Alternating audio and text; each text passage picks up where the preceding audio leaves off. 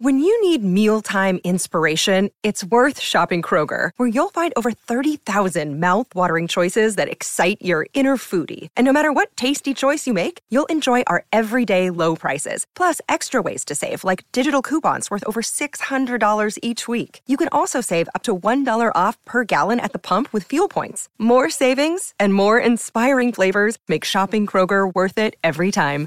Kroger, fresh for everyone. Fuel restrictions apply.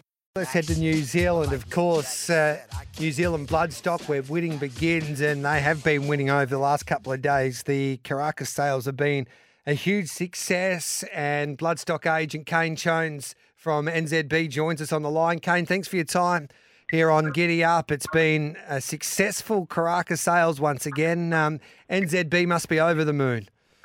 Yeah, thanks for having me on the show, Gareth. We uh, we certainly are over the moon. We um, we have been looking forward to the to the Australians and, and internationals uh, coming back to Karaka for the first time for, for a while now, uh, and they all come in force and they and they spent up large. And, and book one was a really really strong sale. We're um, we're thrilled with the results, and uh, we're still selling into day two, but we're yep. really happy with how how everything's going at the moment. As you point out, you had so much support from the buyers in Australia and also in Hong Kong and parts of Asia as well. And some of the size there in New Zealand, like a Super Seth, who Waikato Stud spent a lot of money in purchasing this this this young stallion, but um, he's performed quite well in his first ever sale there at Karaka, and he did pretty well on the Magic Million. So it's been a positive week as well for the New Zealand breeders, I would imagine.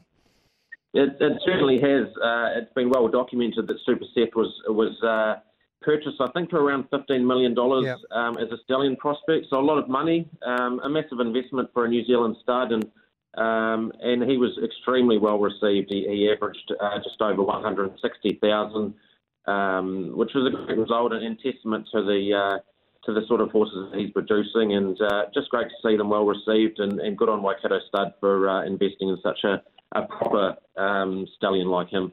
Te Akau Racing, they're a major brand in Australasian racing these days, and David Ellis has done a wonderful job with that organisation, and he's a terrific supporter of your sale. And once again, he put his hand in his pocket. What did he spend in the opening day or in book one? Um, just over six million. Yeah. And we had a chat to um, Tom Magnier when we were in New Zealand, and he said this is the best horse or the best filly that they've ever sent to New Zealand, Coolmore to sell. And he was right on because um, she went for what a million dollars, like five eight six. That daughter of Fastnet Rock. Absolutely, you mentioned Te Akau, and uh, they're just quite a powerhouse over here in Australia. Um, uh, an amazing operator, uh, David Ellis and, and Karyn Fenton Ellis, uh, and, and, the whole team there. Um, they spent uh, just over six million dollars, and I actually signed up another one that was passed in for them this morning. So okay. that number cr- keeps creeping up, but just an amazing operation. Uh, and you did touch on the um, on the million dollar filly. She was a, a beautiful Fastnet Rock filly, um, all class, and she just had that residual value. So I know Coolmore loved her, um, and obviously Dave loved her as well. He's one, he's one of the she's one of the best fillies he's uh, he's ever purchased from Karaka. So massive wraps on that filly as well. And so many farms that do a wonderful job in New Zealand and have had success at the sales. So who's been the standout in your eyes?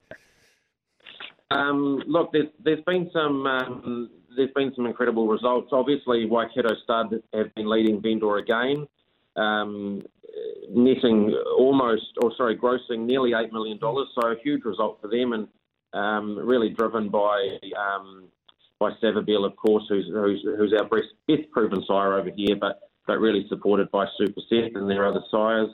Um, but uh, but some of the other studs that have had really really good sales Hornby had a had an amazing sale. Um, they actually topped the, the sale on average. Mm-hmm. Uh, they had the beautiful Too Darn Hot Colt that uh, that was well sought after, and uh, and Karamore have also had a really really good sale. They they sold the million dollar horse, but they were second. Uh, leading vendor on average, so uh, just a reflection of the quality draft that Gordon and his team put forward. Yeah, hundred percent. Trelawney Stud did a did a wonderful job with um, being the leading vendor by average. So it's been a lot of fun. I went, um, we're in New Zealand, as you well know, came for a couple of days and just talking to Johnny O'Shea, Michael Kent Jr., Mick Price, Peter Moody, Annabelle Neasham and those bigger stables in Australia, Chris Waller especially, um, they love buying New Zealand stock. It's been proven over decades that New Zealand, for the value for money, um, is second to none. So looking forward to seeing the, the next champions come out of this sale and good luck with book two, which is well underway. It started yesterday and we wish you the best of luck, but we appreciate your time, mate. Yeah, absolutely. Appreciate your support and uh, and book two is uh, is actually started with a hiss and a roar today. So uh, yeah, it's all all systems go today and, and tomorrow as well. Just head to the website. Terrific coverage as well. If you're listening in Australia, you can catch all of the action there on the NZB website, and um, you won't miss a thing. Good on you, Kane. Thanks for that. Hey, thanks for your support. See you later.